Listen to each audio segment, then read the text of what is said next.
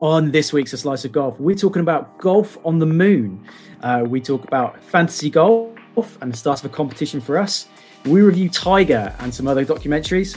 And finally, we talk through is golf really booming right now and what should we do next? It's A Slice of Golf, hosted by myself, Tim Williams, me, Ben Fowlis, and myself, Chris Wright. Welcome along to another Slice of Golf, the alternative hacker's view of the game. Um, I'm here again with Ben and Chris. Chaps, how are we? Chris, good week? Good week. Yeah, I suppose so. As much as, much as anyone can be doing can do right now, I guess. in this time. Um, yeah. Uh, yeah, I've watched a lot of golf live golf, and I've also watched several golf programs, which I know we're going to be talking about today. So, yeah, exactly. my, my golf consumption has been excellent. Yes, marvelous, marvelous. Ben, all good with you, buddy? Um, yeah, for those that, that are listening, with this uh, is being recorded Tuesday evening, and um, as you all know, it is, is Pancake Day, or it was if you're listening to this at a later date. And I slightly overdid it, so whilst we're recording this, everybody will be because earliest tomorrow. So. um, so yeah, feeling feeling a little bit sick, but uh, no, other than that, pretty good. Watched uh, a lot of golf this weekend. Consumed a lot of uh, golf social media stuff. So yeah, excited. Done virtually nothing yeah. else this week. Ben, your social media presence has been rife this week. All everything I like. Oh, I'm like, oh, that's good. I'll share that. Ben's already shared it in 17 different places on Twitter, on Instagram, on Facebook. I'm like, this guy is clearly loving the social media right now. Oh yeah, got a bit of free time. so I wanted to. So normally we'd go straight in when talking about stuff that's been going on on the tour in the last week or so. I'm going to start. I'm to start this episode off slightly differently. This is something I've been reading um, over the last week, and something I thought was fascinating. I just wanted to bring out to the masses. Um, I'm going to take literally three minutes or so and talk about weirdly golf on the moon. random okay. subject to kick things off. But basically, the reason I'm bringing this up was this was a news article that broke, I think, a couple of weeks ago. And basically, an imaging specialist has base has gone through and digitally enhanced high resolution shots that were taken on some of the the original Apollo missions on the moon. Um, now, basically, Alan Shepard, who is the commander of Apollo 14, this is brilliant, by the way. He made a makeshift six iron from a collapsible tool um, which was had been designed to collect rock samples. Didn't use it for its actual purpose. Turned it into a golf club to hit balls on the moon. Hey, that's amazing. Did he just decide it was a six iron? Did he just go, "This is a six iron," and just like, like why, why is he picked six iron? I want to know. I, I can't answer that question. I maybe it's his favorite club. I don't know. I cannot answer that one. That's not the that's not the question. Okay. Um, anyway, so there was a total of two shots, right? That were taken uh, by Alan Shepard on the moon. The first one, I regret to inform you, was just a big dirty shank. The first, the first golf shot that took place on the moon was a shank, just shanked it straight into a crater. Now the second one, that's ideal, if anything. the second one, apparently hit it flush, and according to his sort of transmissions, it just went miles and miles and miles and miles. Now, through these uh, these enhanced digital scans of the original um, footage, um, this specialist has basically been able to dis- determine how far the ball actually went when he took that second shot. Anyone care to have a guess how far he hit his six iron when it was on the moon? I mean, I mean, he's he's not using an actual club; he's using no. a makeshift club. I mean, I mean, my knowledge of gravitational pull on the moon is weak at best. existent. Um, I, I, I, I, don't know. I'm gonna, I'm gonna say a long way. If he's hit it flush, I'm gonna say quite a long way because I would, I would have thought things fly further. All right, you are firmly sat on the fence and dithering there. I'm going to go. Yeah, any, with, any, uh... any, semblance of an answer going on here? Or are you going to... three, three, three fifty. Okay. 350, 350. 350 yards, yeah. See, I was going a little bit further out there and going three quarters of a mile. okay, three quarters of a mile.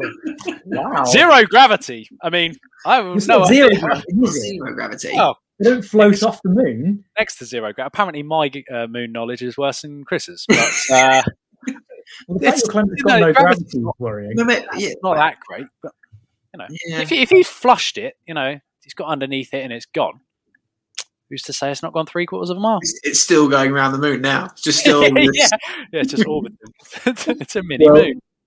Well, you say who's who's not to say it went three quarters of a mile. I mean, actually, I am to say because I've got the answer. Um, it went forty yards. So his claim that it went miles and miles and miles and miles. Not only did he, not only was his first shot an absolute shank, his second shot, he was just doing that thing about saying he hit the ball further than you did. He hit it forty yards. I think Chris. I thought Chris has got it sorted out when he was going down the line of, oh, you know, it's a makeshift club, so it probably hasn't gone that far. but then he went 350 yards.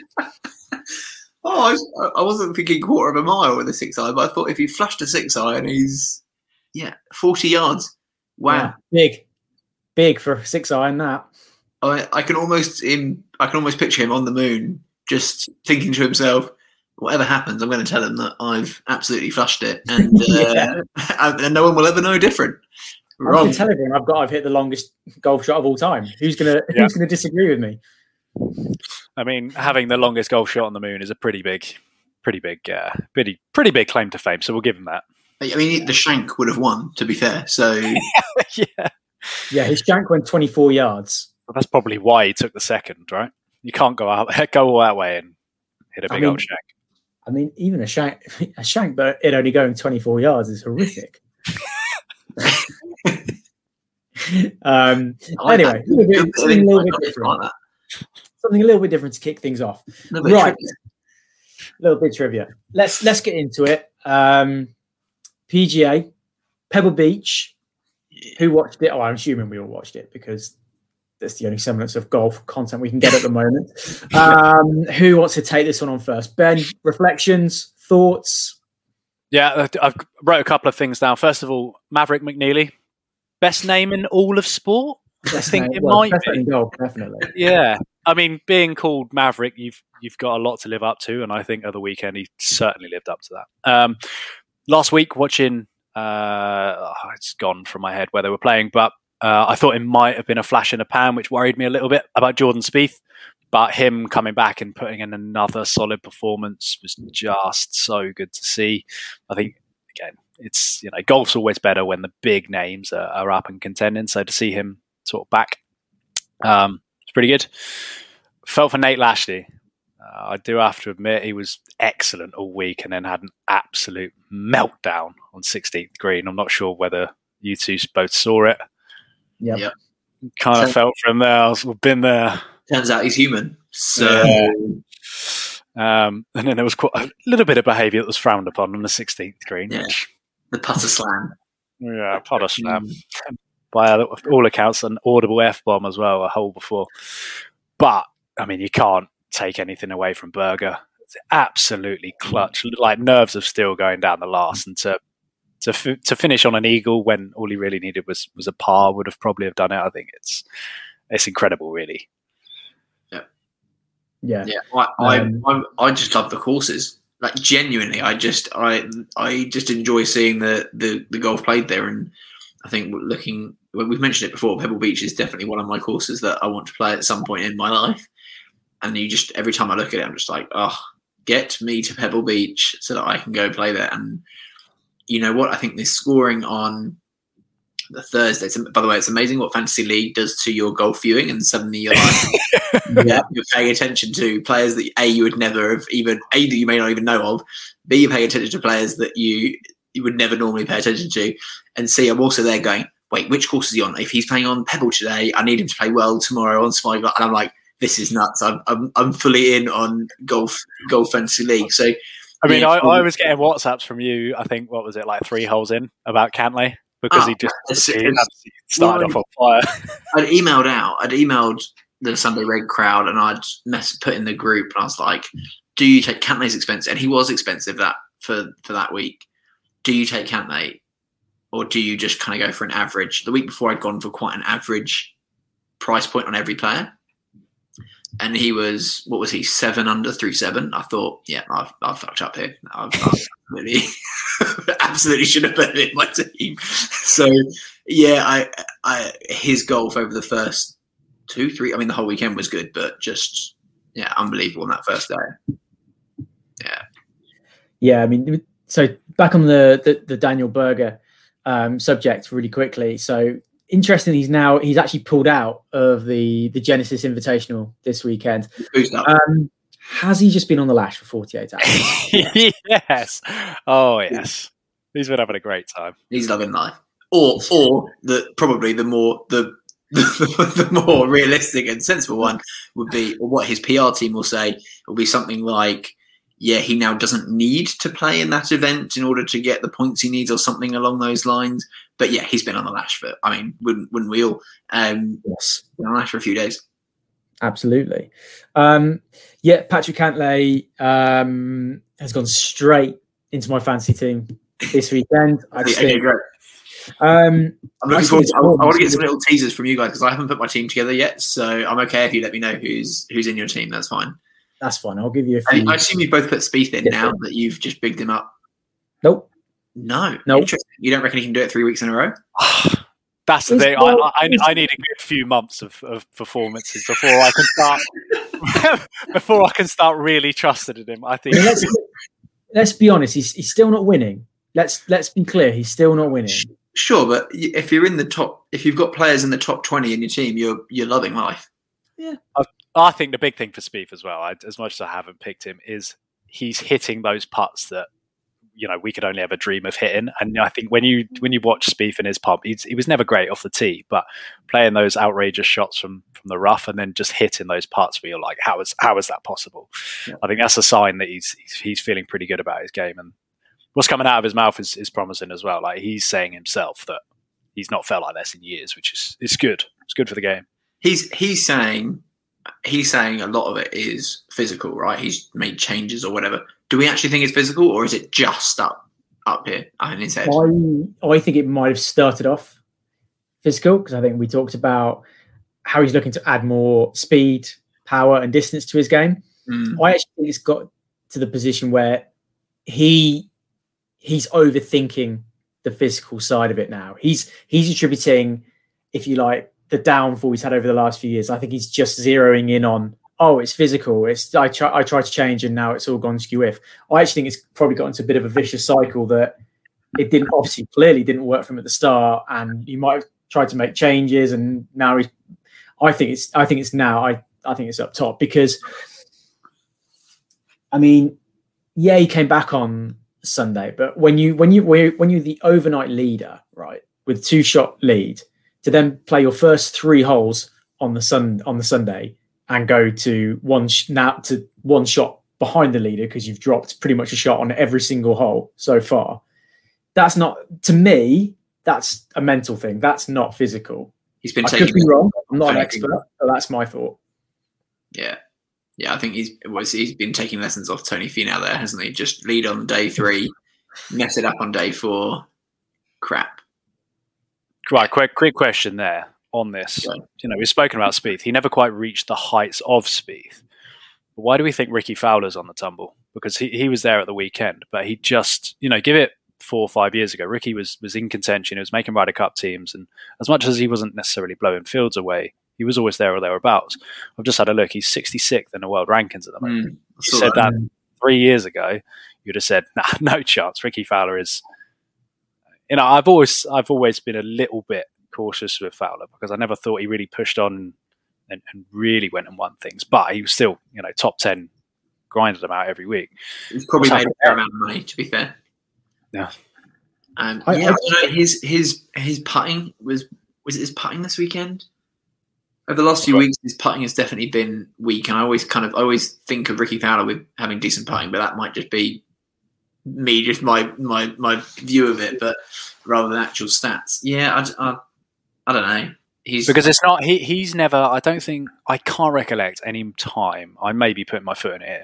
I can't recollect recollect any time where he's come out and said he's actively chasing more speed. You know, Spieth, right. you can kind of put his downfall to that moment where he said, "Look, I'm trying to get longer," and then it just it just different things started to go wrong. Whereas Fowler just seems to almost be on an unfortunate steady decline, which um, I don't want to see happen.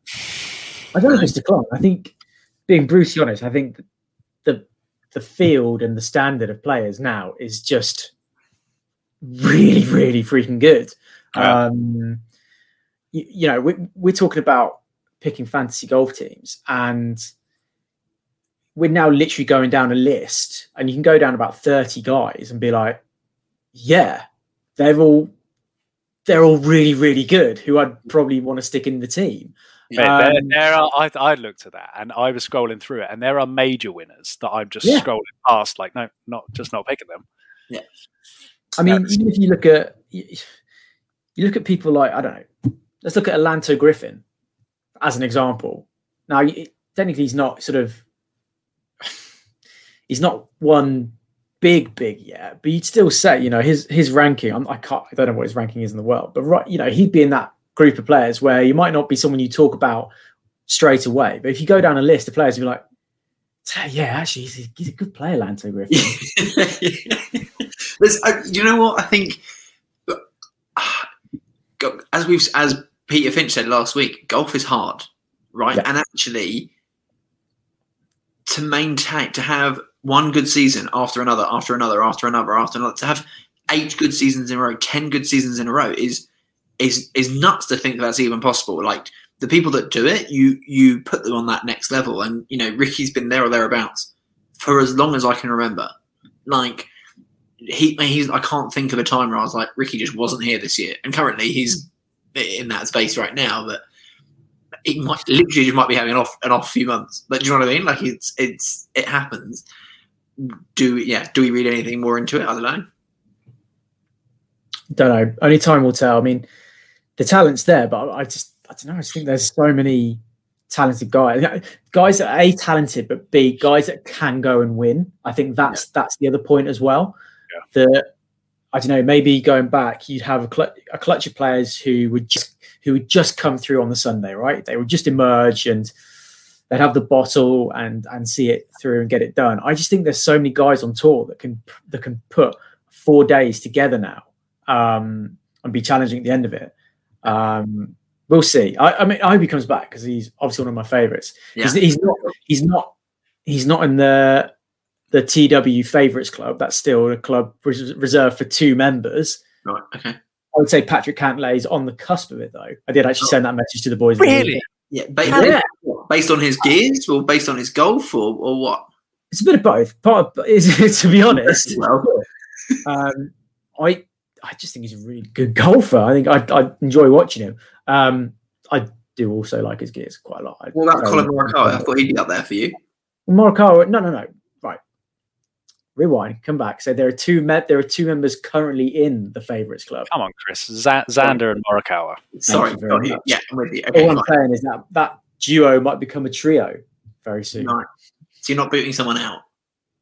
No, No, no. Okay. very- I'm, I'm all about inclusion, mate. okay. I'm inclusive. Fine. Got you. um, final final thing from me about um, Pebble Beach in the weekends. A good a good buddy of ours. Um, she messaged us on the final day on Sunday because this is brilliant, and um, I won't mention her by name, but basically she she's just a classic thing that she does, which is obviously she saw Pebble Beach. She's like, I love this course so much. Straight onto Google Maps. So she Google Maps the whole course basically, and she just looked at first the course, and then obviously she's gone on to looking at well, I wonder what the houses are like that back onto the course. No word of a lie. Pretty much every house that's al- aligning um, or adjoins even to Pebble Beach has basically got a putting green in its back garden, and not only a putting green, a putting green or a hole that is modelled on one of the greens or one of the holes on Pebble Beach. So just you know, just when you're you know on a Tuesday night listening to us play golf, there are people in the world who've got mock holes of Pebble Beach in their back garden. So, so I had a question about this because I was thinking about this. Do you think because it was, if you look at the picture, it's literally all the holes, all the houses that back onto the course, right, and all the gardens that back on there was what appears to be golf holes or greens in, in that. Do you think that's something that is organised through Pebble Beach? Like, do you think they actually provide that service of creating that, or is it just literally these are absolute golf fans who just all happen to I mean, I, I, I'm going to go with look, you have to be a bit of a golf nut and at least have an understanding of the game to want to live on Pebble Beach, I'm just going to say that they're massive, massive golf fans. I mean, I I, would do it 100%. Like, I would be like, putting that in. That's going in there. Yeah. Yeah, If you, if you, if, if you, the chances are, if you can afford to live in the Pebble Beach postcode, you can probably afford to get your, your garden landscape to, to mimic the seventh. Sure. I reckon Not- there's probably a local landscaping company that have absolutely got their business model nailed Yeah. down. oh, there's a for sale sign. Let's just drop our uh, brochure in. I love it. But what about fantasy league teams? How did uh, how did we all do? Um, should, we- should we should we move with on from me quite quickly? um, so I um, I, I didn't score particularly well um, at the weekend um, because I, I forgot. Yeah, you, I were, forgot you, were, you were a no show. You, I was a no show.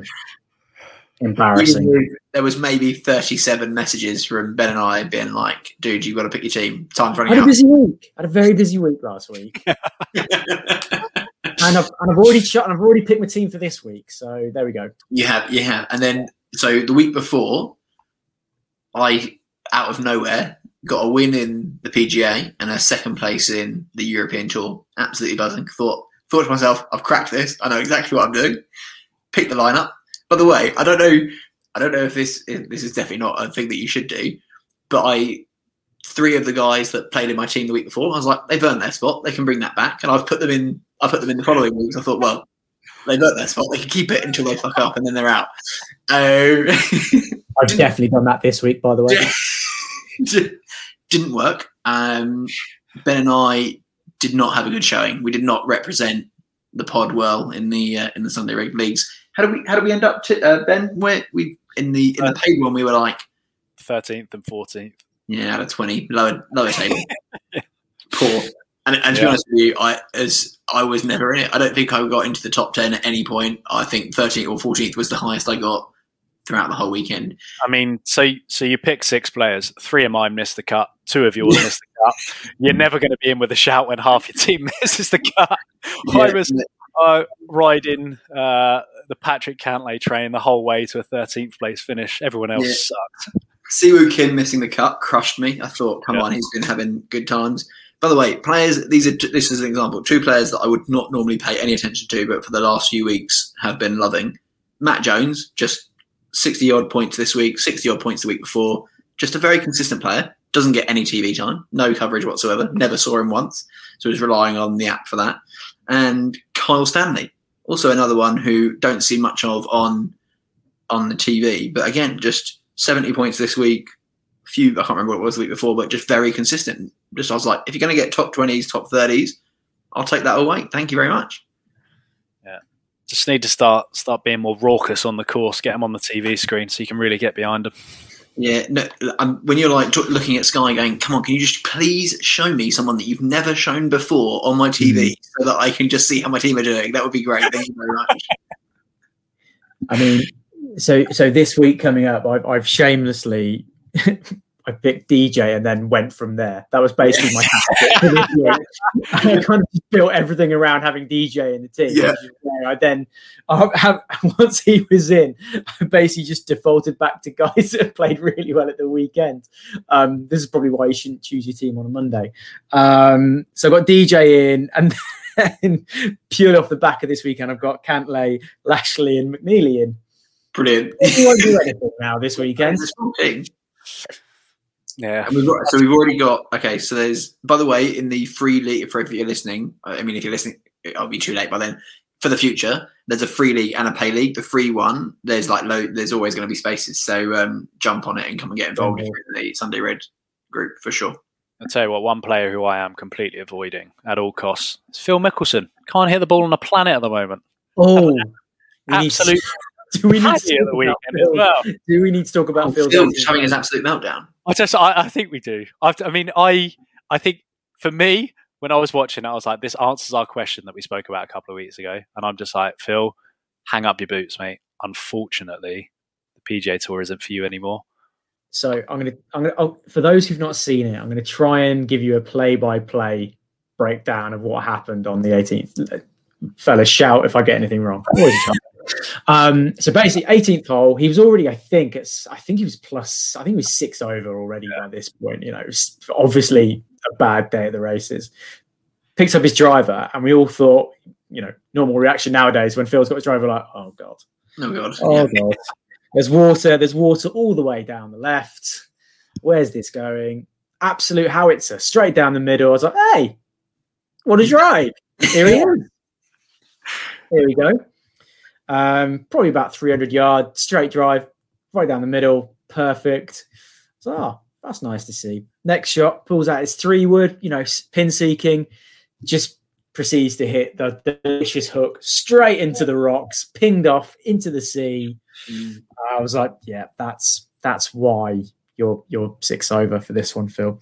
Um, Yeah. Not content with that, he then took a drop, um, proceeded to uh, It's do exactly the same thing. Missed it again, hit the rocks again, into the sea again. Um, another drop, fired it towards the green, hooked it again, and luckily just about embedded by the side of a bunker, prec- again precariously close to the rocks. Um, eventually, Isn't the it sorry, was no, a slicing, It was- slicing, wasn't it? Fine. it'll be Yeah, it's slicing. fine. Sorry, lefty. so it's I I was, in my head, I was like, which way round is the the which side of the? yeah, sorry. Um, anyway, I think he ended up making a Quad. Quad. Yeah. Was it? Was it quad? He Yeah. cut, cut out with his glove on as well. I think that was a sign. Tells of you all how, you need to know. sign of how it went. I honestly thought the third one when he hit the third one, I thought that's also going in the water. This is when does this end? I was like, please make it stop. Just he was he Anyway, give a shit, did he? He was just like, I'm done. Thank you. See you later. You could see Yeah. he was done from. This is what I really, I really dislike about Phil at the moment is when I don't know. I always feel like when he's a few behind the count and he's not playing great, and he realizes he hasn't got it for that week and he can't make the cut. I don't want to say he throws it, but I actually feel for the players around him in his playing group because you I can agree. tell he's not trying at all. I Um, really agree with you, but can I just stop you there? Because I 100% agree with you. I feel for the other players around him as well. Tim, does that behaviour remind you of anyone? oh, yeah, just Ah, I I had a feeling that this was gonna it, it, doesn't- it, it not only reminds me of someone, it even reminds me of a particular course I've played on with that someone, and just being on the course, just being like, "Oh, come on!" Yeah, and and I agree with you. When someone's behaving like that, it does bring down the uh, the other people in the uh, in the group for sure. Yeah, That's why I agree with you. Ben. before. Pardon? That's why I've walked off before. I'm like, I'll, let, I'll let you boys have your day. I'm going to go and sit in the bar. I had a feeling one of you two would say this. I was, I was watching it. I was like, yeah, that's bad. And I'm like, yeah, I, that, You- that's bad. That's bad on my part. But I was watching it like, actually, this guy's in his 50s. He flies a private jet around the world because he's won so many golf tournaments. He, I, no, he's a lot worse than what I'm doing. I'm shit. I play off 12. I, this guy used to be one of the best players in the world. He just, just shouldn't be doing it. By the way, I will say for the for the for the guys listening, I do feel like Ben is mostly a change guy. I know he had a bit of a wobble over over the winter when it was a bit wet, and he just went to his classic. I'll just play the wedge game. Um, but mostly a change guy. But there was a time several years ago where I was teamed up with Ben, and he walked off on the ninth, and that makes life really tricky when Yeah, it. that's tough. I was, I was that, one, that was post lesson, and I had no idea what a golf swing was. And it was going left, it was going right. I was losing balls all over I- the place. no, no excuses. You know what? You just- I you- hate this. you left your teammate hanging. I, I'm pleased to say that that Ben is a changed man, and that has not happened for a long, long, long, long time. But uh, yeah, just when you were describing that, I was like, ah, this does remind me of.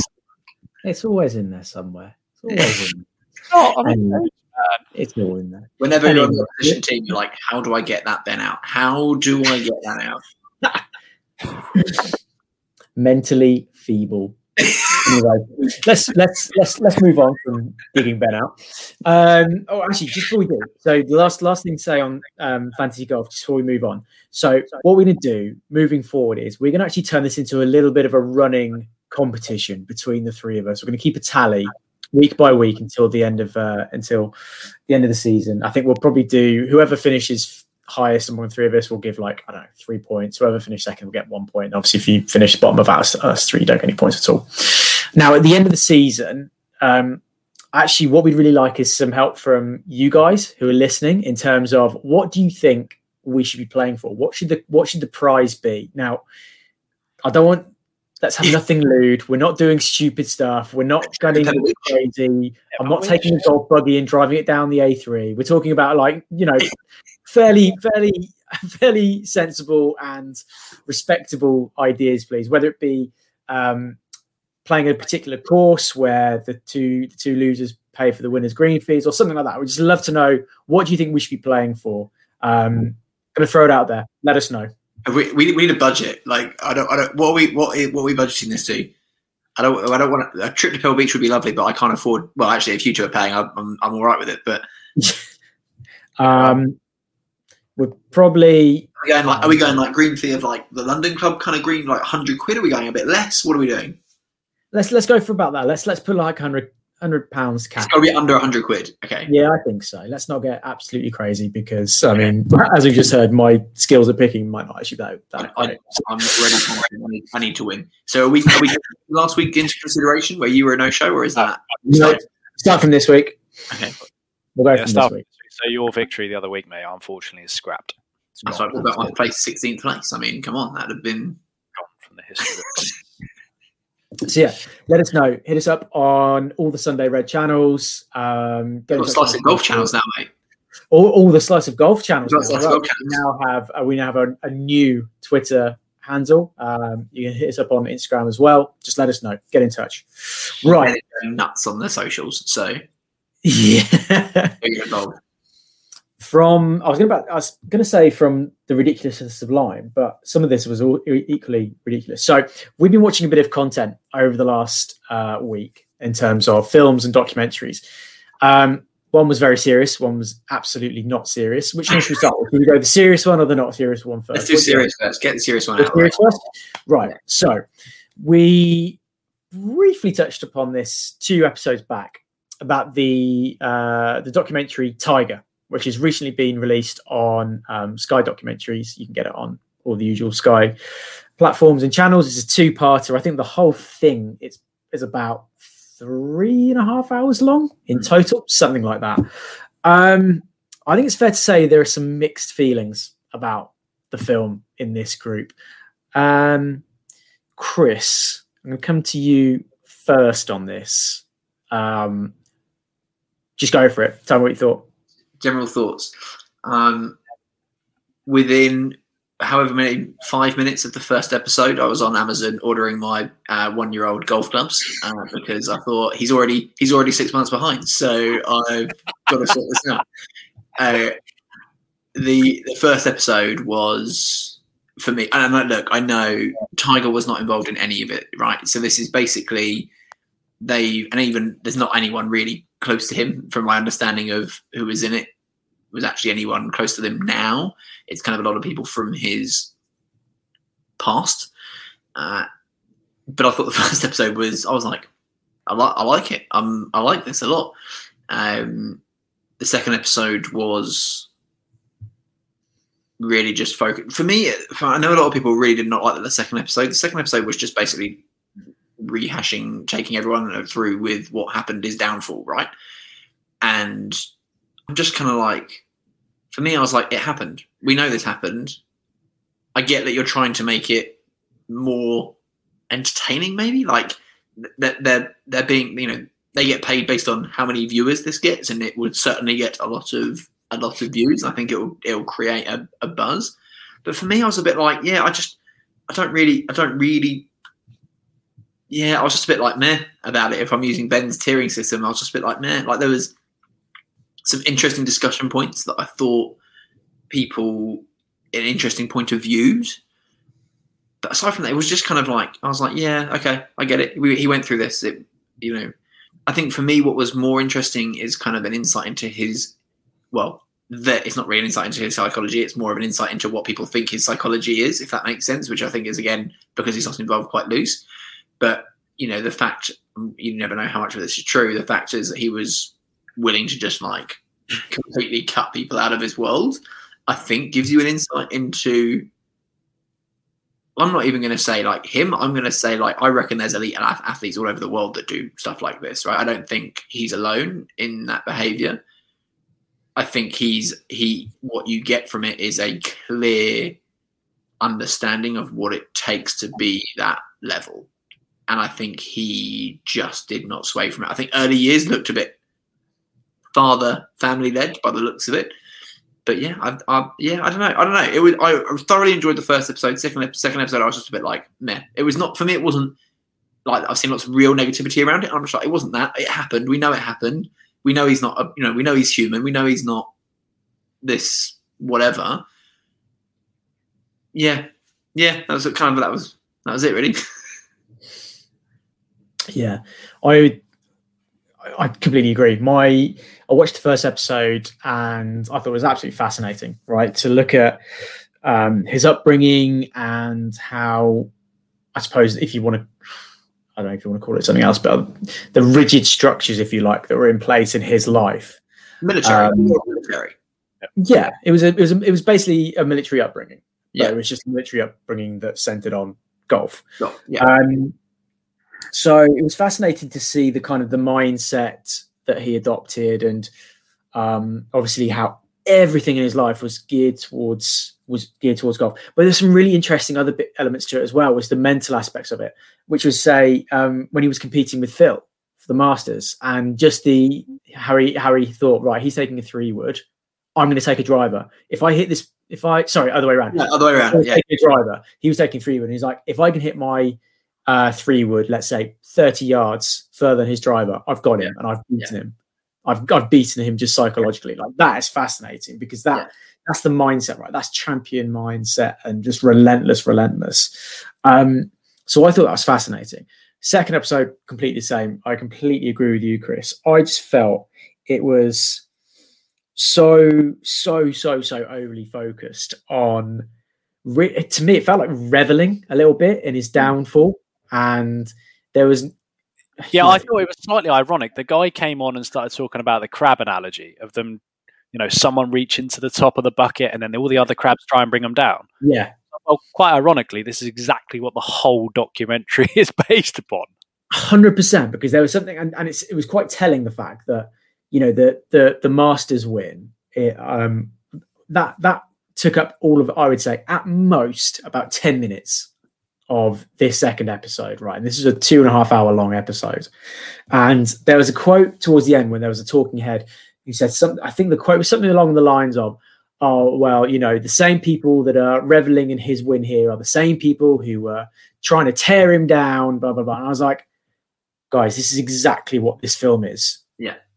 It, it, it almost feels like you were so keen just to kind of show this this guy's descent and his downfall that it actually felt like you'd made this film like in 2018 and then you just added the masters win as a bolt on to the end of it.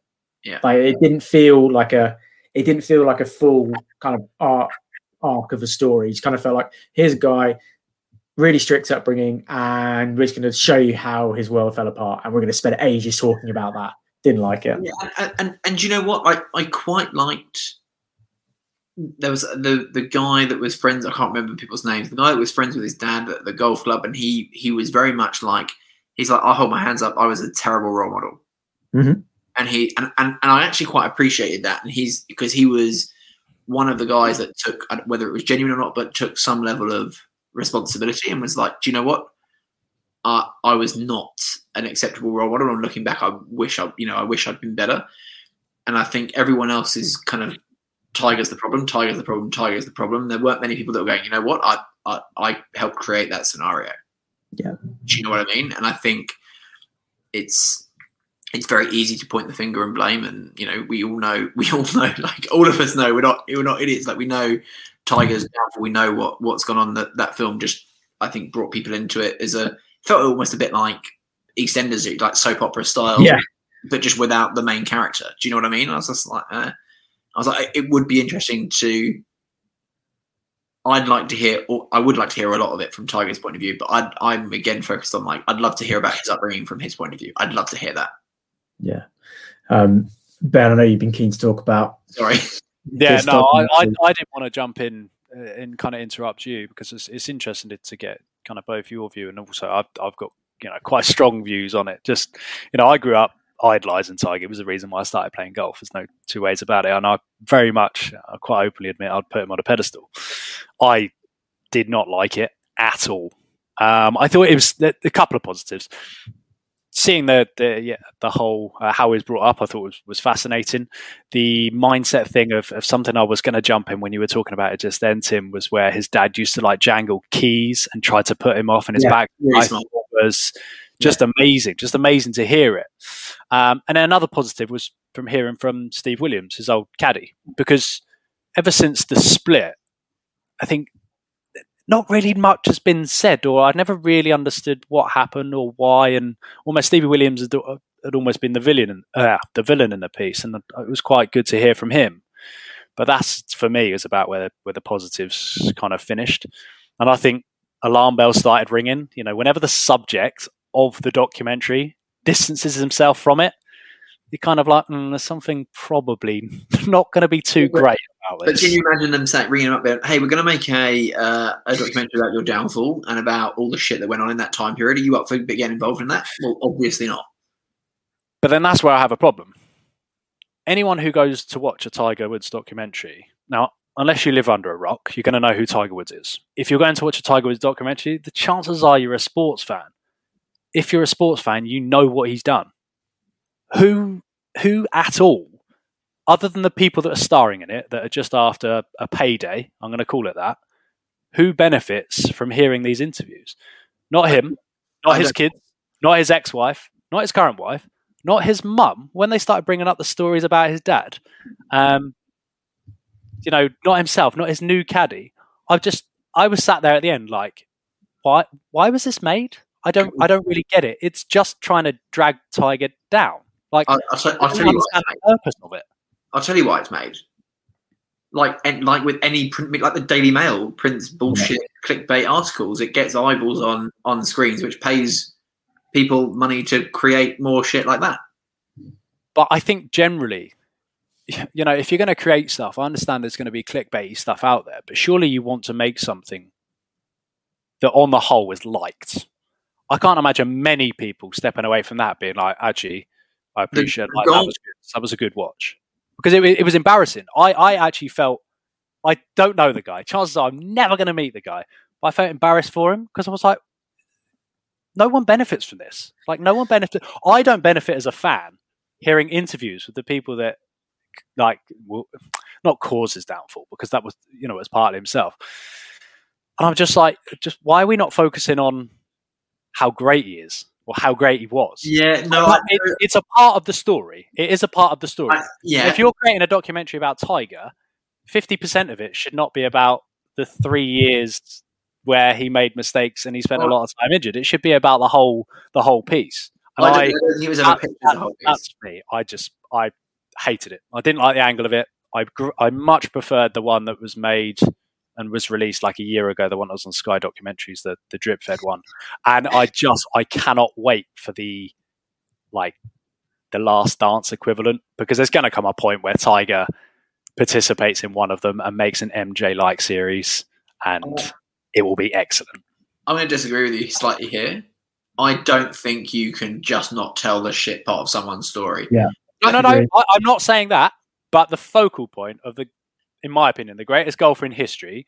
You've made fifty percent of the whole documentary about his like about the bad side to him rather than yeah, the other course, 30, 35 years of his life. Yeah, but pause. All the good stuff's been made already, Ben. As you said, they they made a documentary the year before that covered all of the good stuff. So they filled they they weren't gone into that going, why would we create another thing that's exactly the same as the thing that was created a year ago? Let's look at this from an angle that no one else has gone to before. So, I, so I, I think they have filled a gap that people haven't heard that story. Sure, it didn't include Tiger, but people haven't heard that story, and I think it's important. I do think it's important to tell the shit side of it. We can't just sit here and pretend that yeah, that didn't happen, or like I think you have to tell that part of the story. You do because I think that does. I think it does educate people. I think it. I think what I'm, I've never been and never will be an elite athlete, but I think it highlights a lot of issues that go on in the sporting world. Like Tiger is not alone. Like let's let's not. Well, I mean, we can talk about footballers and etc. Like this shit goes on in, in across elite level sport, and I think you just don't have it. It's just kind of pushed under the carpet, right? And I think this is an interesting. I, as I said, it was a bit meh for me, but it's an interesting approach for me. I think these stories do need. I do think they need to be told. I think the trouble was right. I I genuinely think they set off to make the right thing, which was um, a story about a guy who's so driven and so you know everything was calculated right in his childhood and his upbringing. It was he was literally designed and um, programmed, if you like, to be an absolute golf champion. Beast. And you're right. And you're and you're right. Like that's that's gonna something like that is, is there's always going to be something that unravels because I think you can only be that kind of programmed or that kind of wound up for for so long. So I think they absolutely they absolutely needed to tell the full story and the kind of the downfall and the controversies and uh, all those things. I don't. I think where where they went wrong is it felt like they started off on this mission to make that movie and about halfway through it when they started going into the controversies and the downfall they just kind of went into that but never came back never yeah, came back yeah it spiral. the issue and yeah. you know you could you know if you've watched the diego if you've watched the diego maradona film right you you see you know that's another good example of that but that's beautifully done that film in terms of it charts all the kind of scandal or the controversy that came with him but it also still looks at still what the legacy he is. You know, yeah. what's he left? What's what's yeah. happens? What happens afterwards? How did he leave the sport? Yeah. Um, the issue was, yeah, it never came back from really wallowing and having this warts and all um, look at his unraveling, and that that was my issue with it. I, I didn't think that the ambition was wrong. Yeah, yeah you kind of felt like it should be a trilogy, right? There should be another part. There was a part. Yeah, yeah, yeah. yeah exactly. There'd been another episode which talks yeah. about, let's say, the Masters come back and what his legacy is and what I, what I, he leaves for people after him. Brilliant. I genuinely would like to hear about his journey since then from a non-golf perspective. I'd like to know what what he's what he's been doing. What like, I genuinely, I think that would be an interest. I do think that would be an interesting story to tell. But you're right, it stopped, and it was like, he's a shitbag. And that, and that's where I, I think the like the MJ sort of thing, it will either get per, you know it will get him to say yes, and they'll have to include warts and all, or it just won't happen. And Tiger knows what happened. Yeah, um, it's obvious. Obviously, knows what happens, and I, I think I would like to think he would say, right, yeah, let's do it at some point. I just I don't know. I felt like it was too much about right. Let's bash him. Let's drag yeah. him down. Yeah, I, I can I can appreciate that, and I can see how that would. It, I mean, it did come across that way, but and it like like I said, it is completely part of the story. So we do need to know about it. I just thought, just it just kept going on and on about it, and I was like, come on, move on. Yeah, yeah, for sure. And I think the reason you have to talk about it is because a it's it, you have to highlight that that that behavior is not okay, right? But I think it also highlights, Tim, what you said, like someone who puts themselves under that level of pressure is going to break at some point. And I think that that is part of the education process. I, I, I genuinely believe that that will highlight things for people going, you know what, like I, I, need to be more balanced or whatever that looks like or whatever that means for that person. So I, I do think that part of the story I, needs to be told. That's one thing. I know it kicked off a whole, probably a week and even now discussions between me and my dad about you know what's the right way what's the wrong way to, mm. to kind of raise a kid and when should you get them to specialize in sports and doing this and doing oh, that you oh, that that that's a rabbit hole that we've gone down yeah. and knocked and out is, three weeks there's a i can't remember which player it is there's a guy on on the on i've seen it like twice in the last week so i know it's a repeat but there's a uh, I can't which player is it literally didn't specialize in golf until he was and he's quite young i'd say he's at 22 now. I can't remember who he is. I'll find it out. Um, but didn't specialize in golf until he was like 19. He's like he played co- college hockey, ice hockey, and he still now trains, plays ice hockey, training for golf. He's like all my injuries started when I stopped playing ice hockey, and he's like now I play ice hockey. He's like I feel good, I feel fresh, I hit the ball further. He's like he just loves it. He's like I was hitting the ball further than everyone at college because I played ice hockey, because I built up the rotational power, etc. He's like, if I can do it on ice, if I can do it on a stable ground with spikes in, I'm happy days. So yeah, that is that is this is an interesting conversation for another week for sure. Sure. Um, well, moving on to sort of lighter hearted there, we say. Um, another program was aired over, I think it was, I think it was back end of last week, which we've all been um, watching and thoroughly enjoying. Um, ben, I want to get your review on this because I, I was in stitches watching this. I I came about watching it. I'd seen it advertised on Sky, and just it was one of those that I just kept forgetting to put it on. Um, sat down with a family the other day, and they were moaning at me for watching so much golf. So I was like, right, what can what can I find which is not directly golf, but it's still somewhat golf? And I stumbled across a Robin. so Rob and Romesh. Um, they're two of my favorite comedians anyway. Uh, for those who don't know, Rob Beckett and Romesh Ranganathan, they are excellent together. Uh, Rob, by the looks of it, has just about picked up a golf club in the last year or so in lockdown. Romesh hadn't at all. Um, if you haven't watched it yet, it's on Sky One.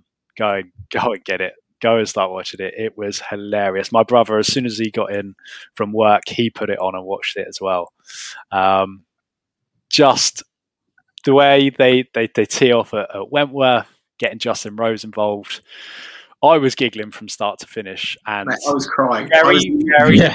after. very envious as well. Getting to go.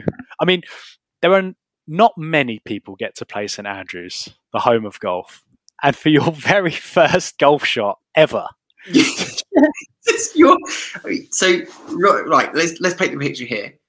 Rob Rob has clearly, and what I they start off the like the show. Rob, they, then they're driving along, and uh, they're talking like, so how how quickly have you got hooked into this game? He's like, yeah, the the slide into golf addiction has been rapid. Um, and I think we can all re- like. I just started laughing because I was like, we can all relate to that. We go from like picking up a club, having never picked up a club, and then be like, two minutes later, you're like, I love this game. Tell me how I get to Portugal. Tell me how I do this. Tell me how I do that. And he's clearly on that journey now, which I think is great. Um, and then he challenges. They drive up to St Andrews, and, and so Rob's like, yeah, I might, I might have done it here. We we brought him to like one of the hardest golf courses in the world, and his first ever golf shot, his first ever effort at swinging a golf club is going to be on the first tee at St Andrews. I'm like, what on earth is going? like, I was to be fair, he made contact. I was like, I mean, good effort, but yeah, it was never gonna. It was never. I don't want to give any spoilers, but it was never to go well, was it? But um, yeah, I was crying, absolutely crying with laughter the whole way through. Mainly because it's so relatable, right? You're. I was watching it, just going, "Yep, done that. Yep, done that. Been there. I relate to that. That's great. Love that." Oh yeah, loved it. Absolutely loved it. And it's it's it's the type of show as well that's it's enjoyable for anyone. I'm trying, almost, out of I- I- really. almost sounds like I'm, I'm making a pitch for someone here, but my mum gets sick of the amount of golf that I watch on TV. So um, she was like, "Oh yeah, put it on," and she again, she absolutely loved it. So I think if, Yeah. if, you, If if your you're partner, to watch, jump it on. if your partner doesn't like golf and hates how much golf you play, they will thoroughly enjoy this show and be looking at you like, "Yeah, this is you, isn't it?" And you'll be like, "Yeah, man, this is me, hundred percent." I mean, just some particular highlights for me. I mean, when uh, when Rob was caddying for for Beef, and he was being asked for tips on how to how he should be playing a particular hole. I mean, the phrase "Yeah, I just fuck it down the middle." I'm, I'm now going to add that to my on course vocabulary because that was just absolutely gold when he said that. Um, it was just it was just incredible. And then from going there to his apparent self rule, which is um, he tees off, doesn't really give a shit where the ball goes. If there's any kind of even a hint that he's not going to be happy with the shot, he just says, "No, fuck it, I'll go down the fairway and just take a drop."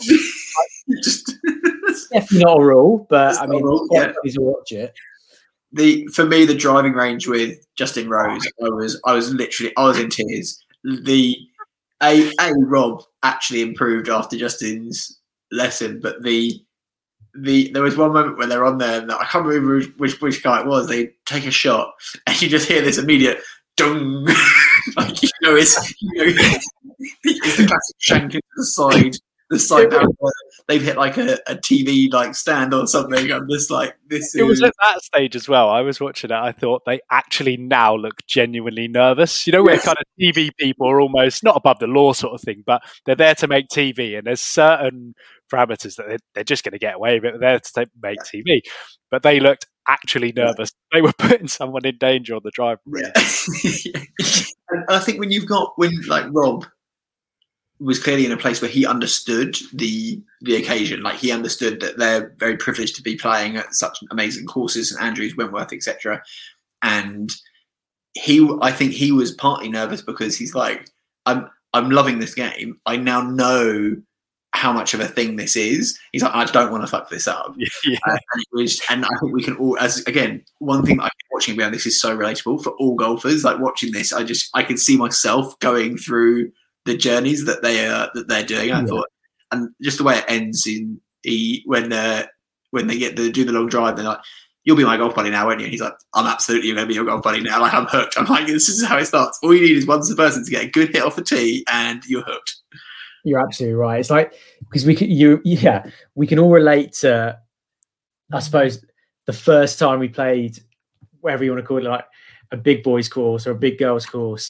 Um, you, that feeling of on the tee of like, oh, oh, this is this looks this looks more difficult than I've played before.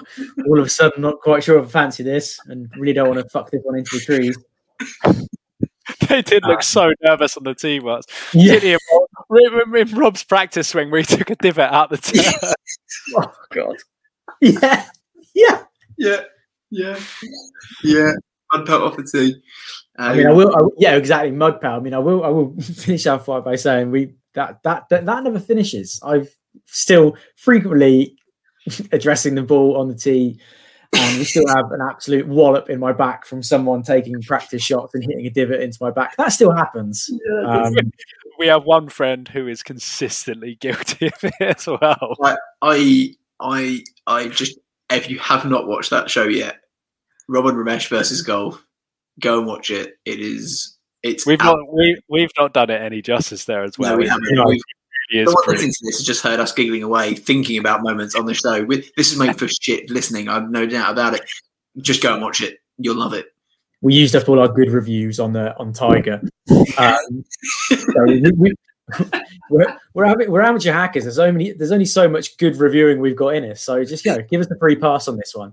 But segueing on from um, Robin Ramesh, obviously, any any time that there's exposure for golf at a sort of an amateur level or an, a beginner entry level on TV can only be a good thing, right? Because Yeah. all the way through last year, golf had a massive boom, mainly because it's one of the only things you could actually do in a lot of the restriction situations. But Yeah.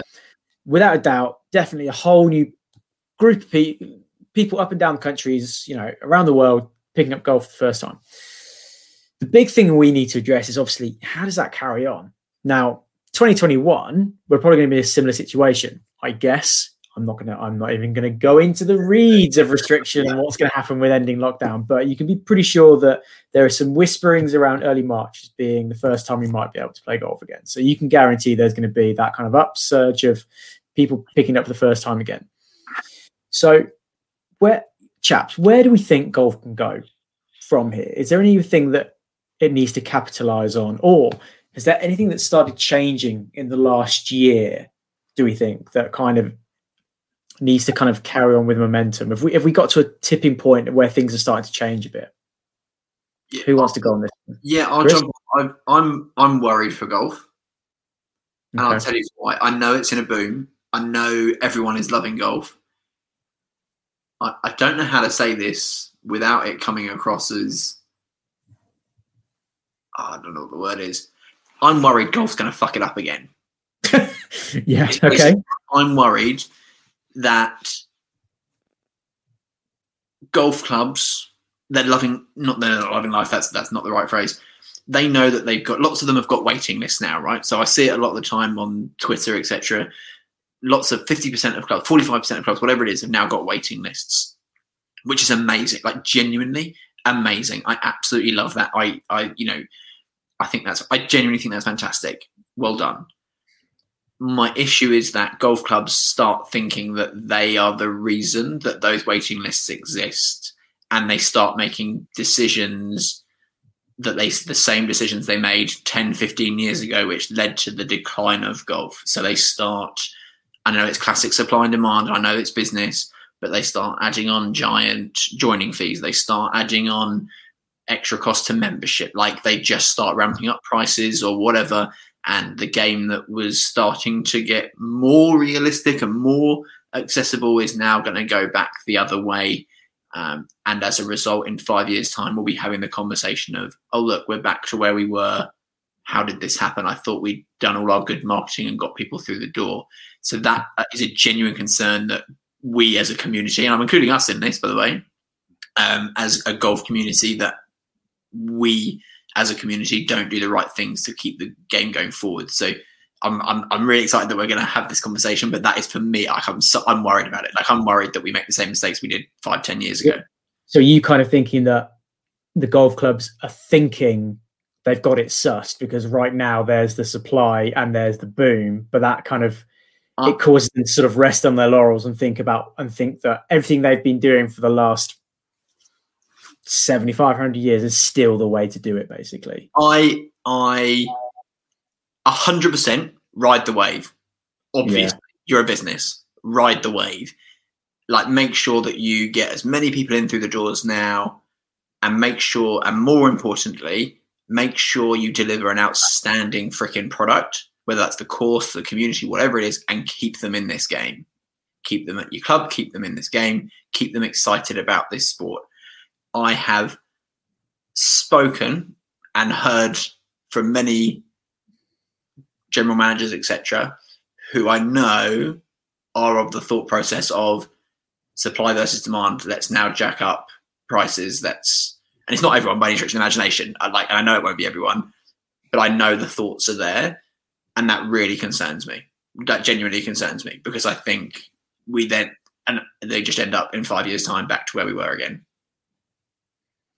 it's yeah, it ties directly in with what I was going to say. It, it ties in with the problem that we had post first lockdown. Ties in with the problem that we have um, on a fairly regular basis. It's tee times for nomadic golfers. You know, a lot of people that have come into the sport now, they're not going to jump straight into a membership. If you know, like Peter Finch said on on the show last week, the challenge is not getting someone to the driving range and, and getting them to swing at a golf ball. It's then encouraging them to go onto the golf course there were very, very few clubs that we could get onto to go and play around a golf post lockdown. And I completely yeah. understand the golf club's perspective. They want to give preference to members. And that is exactly what the membership is for. You know, you, yeah. you deserve the preferential treatment. But having said that, if you're going to harness all these new members, there has to be. I don't have a solution for it, and I have no idea how the golf clubs are going to manage it. But there needs to be more tee times for the nomad golfers, for the guys that are like us that don't have memberships that travel around the M25 to go and play with their mates. It's it's a tough one, but like Peter Finch said, it's going down the driving range is easy. It's getting someone into the game and keeping them in the game. Is getting them out to a golf course and getting them to enjoy it. And that I think is going to be a struggle because you know tee times are likely to be reduced as it is, uh, and then getting on, who knows? I'll tell you the first thing first thing that can get sorted. And I'm I'm sorry, I have had a moan about this before, but I'm going to moan about it again it's going to happen again. I can guarantee. Which is that when when lockdown gets eased, and it will get eased, I'm happy to report it will get eased at, some um, at some point. Um, driving ranges, for the love of God, set up bookings. Keep it. Set up hour slots. Yeah, love it. Stop stop just having a turn up and queue situation because that is that's just not the way forward at all. As you know, we, I'm sure loads of people listen to this have had experience of you know what lockdown ends. You want to go and hit some balls, um, and you go down. If you can't book a slot ahead, you're met with a queue of half an hour, 45 minutes, an hour. Guess what? If you had that one time, you're not going to go back to that driving range. Who's got who's got time to queue for 45 minutes to go and hit golf balls? Right? No one's no one's got that time. It's the um, 21st century as well. Like what, what yeah. on earth is driving ranges doing? And to be honest with you, like this is this is where I've I, you know I've had conversations this week with with businesses, and I'm saying, look, you they businesses driving ranges included, like the the the driving range that I go to has booking as a result of COVID. I hope, I really hope they keep it. I don't know why they'd get rid of it now. It seems to be a great system. They're fully booked the whole time. You then don't have to deal with, as you said, waiting. It doesn't hamper anyone's experience. It probably makes life much easier to manage the place. Um, I, I, don't imagine clubs like like places would get rid of the booking system. I think that's that for me is huge. That for me is a big a big value add for a consumer that I can just go, yeah, I want to book at 8 p.m. Great, perfect, down, done. Got my hour slot. Thank you very much. Yeah, I, I, I don't think that's a change for those that have got it, I don't think they'll change. Oh, I hope they won't change back for sure. So the, the only other question I've got, and apologies, has literally just come to me now. So I'm 100% going to put you guys on the spot. So apologies, I don't have the answer. All I can dive into, by the way, as well. So Phil, um, pitch and putt. Yeah. How many is this? Apologies, I've I've not been to pitch and putt for like probably since I was about ten. sure. Are these are they still a th- are these still like a proper bona fide thing that are out there? Because sure, if there's part of me which thinks that's where the opportunity is. That is that is the next extension of going from a driving range to actually being out on a course, not a course. Yeah. So I'll, I'll, i mean, I'll jump in with that one. I, so I grew up. It was actually my granddad who got me into the to the game of golf. He sawed down a couple of old golf clubs, uh, a couple of his old ones, botched up a, a, grip, and I went out with him, pitch and putt. There were two local courses. They are no more. Neither of them. Oh, really? two courses that I first learned to play golf on. I've never, to be honest, I can't say I've been looking, but I've never seen um, any other pitch and putt oh. courses, so I wouldn't know. I mean, a, a, prime example of this, I think, and I think this will probably happen more. Hoebridge in Woking, they've got the main course, a nine-hole course, which is like a nine-hole oh, yeah, course, and a par three course. And I think for me, if you if you remember there or you start your journey there, they've got the driving range that's got TrackMan in every bay. You then move on to the par three course. You then move on to the the uh, the nine hole course. Then you move on to the the full course. I think that for me is a, a beautiful, perfect setup for taking someone on the full journey of never swung a golf club to golf addict and is never going to leave the game. So I would love to see more of that. I think for me, a big, big part of this is getting people involved in your communities, like clubs really building communities and getting people into their community. I think is a huge, huge, huge aspect of this. Um, because if someone plays a couple of times, like they're not, if someone plays a couple of times, you know, a couple of times a month, they're questioning whether they're going to renew their membership. If they don't know anyone in the community, they're definitely not going to renew their membership. I think they've just got to get, in my opinion, as a as a as a community golf, we need to get more people involved in the community side of it, not just the playing the golf. Well, that, that was the second point I had written down. Actually, was golf clubs have really got to take a serious look and go back. I think go back to the drawing board and have tiers of memberships. We've spoken about it before. You know, you, those you, that you're charging the most money for are typically those yeah. can play the least amount of golf. Um, it drives me nuts. They, uh, yeah, I mean, I, I, I, I wouldn't have a, a, membership either way. I don't have a car and I live in East London, so there's no chance of me being able uh, to realistically get to a golf course that regularly. But there are there just... are there are courses that now do, and there are courses that now do. Um, I, I should I give them a shout out? Yeah, why not? Guildford, Guildford Golf Club. Um, Tom is the uh, GM or club secretary there. They've got an awesome, awesome, awesome model awesome model. Like it's they've got your unlimited golf, but then if you don't want to join the full membership, you can basically there's different tiering systems based on how much you want to play. And I was like, you know why this is so great? It's because it makes sense. Like someone like someone like like me who lives relatively close, who doesn't want I don't want to commit to a full club membership where you know I then don't feel like I can come play rounds of golf with you guys every other week. But if I can go there and I can go, well, I can commit to 20 rounds of golf, I'm in. Like, great. Like, perfect. Because I play my 20 rounds of golf and then I don't feel guilty about going and playing somewhere else the week after or, you know, somewhere else. I'm not, I'm not tied to that club. And I'm fairly certain they, like, from what I understand through brief conversations with them, I hope I really hope he doesn't mind me showing this stuff, but they they're getting, you know, they're they're not you don't they've got limited green fees for us nomadic golfers because their membership is now so good um, that they're just because they've got people these on these different tiers that people want to be part of the club they want to be involved in the club they just don't want to be a full I- membership but I fear that. go on. No, I was going to say I, I fear that's where in a year's time, if if clubs don't alter and adjust, they're going to have a bunch of people that are new into the game that are, are really excited about playing, sign up to a membership. They're like, yes, I'll pay the fee. Then for whatever happens, the amount that they're playing starts to slow down. Then it comes to the end of the year when it's due to, due for renewal again, and they're like, oh, let me break down how much I actually played. Okay, that averages out at wow, that's a lot per round. Yeah. That's how golf clubs are going to lose members. that's, that's, that's like my gym membership um, but, Oh, brilliant!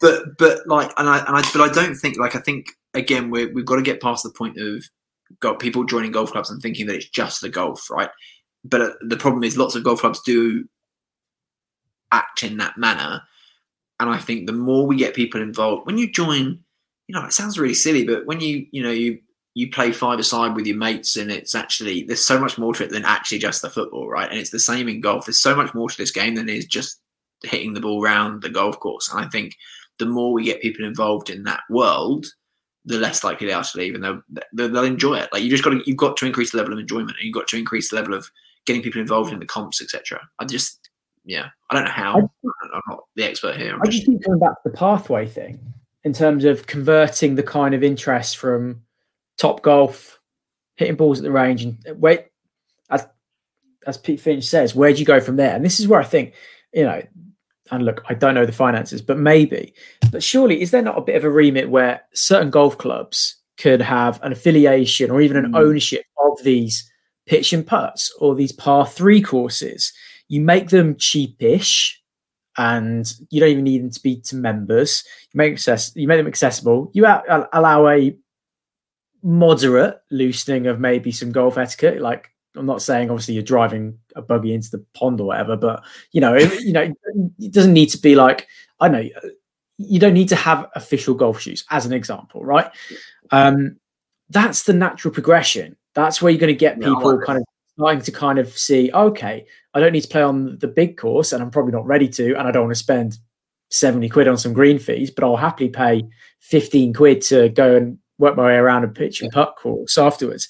And guess what? If you give them access to your pro shop and the bar afterwards, they're gonna they're gonna bring some cash into your club. So I just feel like there's a bit of a weird, there's a bit of a there's a bit of a gap that I feel like could really easily be fixed by I don't know, maybe a little bit of I don't know if it's prestige or clubs feeling they can't do this because they want to be premium, but having an attachment to something like a pitch putt or a smaller course, which again just provides that pathway for interested players. Um, again, that's a business top tip. If anyone wants to take that idea and run with it, you're welcome. Um, it came I mean, first. there's all kinds of barriers and limitations to that in terms of like land available, etc. And, and Sure, Sure. Let's say let's say let's say that using Ben's example, there's a pitch and putt course that's existed for years and years and years that's in danger of being sold off or Mhm. is falling into disrepair. You know, clubs have a bit of a responsibility outside of just their immediate club, right? to their community, is how it needs to start developing a little bit more. It's a little I feel golf clubs at the moment are a little bit of an island and a little bit of a closed shop. Interesting. Yeah, I've, I've, yeah, I, I, really like this idea. I think you're right. I think if there was a good level of progression from driving range to full course, that would make it much less threatening. I think that's, I think that's really, really good. I actually really like the idea of a course having an affiliation with or owning a, a par three course or whatever. And you know, your members, your full members get free access to that whenever they want. Like that kind of that kind of deal. But again, I don't I don't know the finances of a golf club and, and realistically how that how that would work. But yeah, it's in eh, that is an interesting point of view, and like that's probably why you look at the likes of Hoebridge and they're Boom. smashed out, fully booked all the Yeah. time because you you know you really It's a, can. good, it's, it's a good little golf club, Hoebridge. It's a Yeah, great it's little great. golf club. The 18 hole course is a pretty good course as well. I've played the nine hole there several times. I thoroughly enjoy it. Like it's it's a good nine hole course. Like it's it, it's a good track. I think the the more you can get people into that world, yeah, Tim, you're right. I'm I'm I'm I'm on board with this. I just don't know physically how it happens, but yeah, I'm on board with it. More nine holes, more pitch and putts, more more stuff like that for sure. Yeah. Yeah, I And mean, again, and again, guys, if you're listening, let us know your thoughts. Let you know, let us know if you've had a if you've had a problem, let's say, in terms of actually being able to get out and play golf. If you is this something you've experienced yourself? If you tried to find somewhere to play golf but you can't, or everything's been booked, or you're not sure if you're ready to go onto a big course yet and you're not sure what your next step is, let us know. We'd love to hear kind of your experiences and, and we- any trouble you've been having. this this is what I want to know. I want you because we're we're we're fairly well limited to the southeast here, Hmm. but I want to know if there is like tag them, tell like send us the links for outstanding par three courses, pitch and putts, short courses. Yeah. Like I want to see these because I bet Uh, there's so much fun to play as well. Say that again. Yeah, maybe maybe that's maybe that's what we're after. Maybe someone someone give us the name of what you think is a really really really good like pitch and putt course or like something like that. And maybe once this is all once we're actually free to go back into the world again, maybe us three will go and play it for ourselves. I love it. Video, video it, film it, challenge. Wait, I mean Ben's fucked because he's excuse my language. Ben's screwed because he's got wedge wedge game is is intact. I was going to say, Yeah. it's what I actually need the most. You know, short pitch and putt is what my game needs the most. Uh, yeah, I, I'd be well up for finding some really decent short tracks and par threes, pitch and putts. Be well up for that. Agreed. Awesome. Awesome. Sweet. So I think we've covered I mean actually so much more than I thought we were going to cover, but pleasure. pleasure as always. Anything else to add before we wrap this one up? Anything else? Next week. Next week, who wants to talk?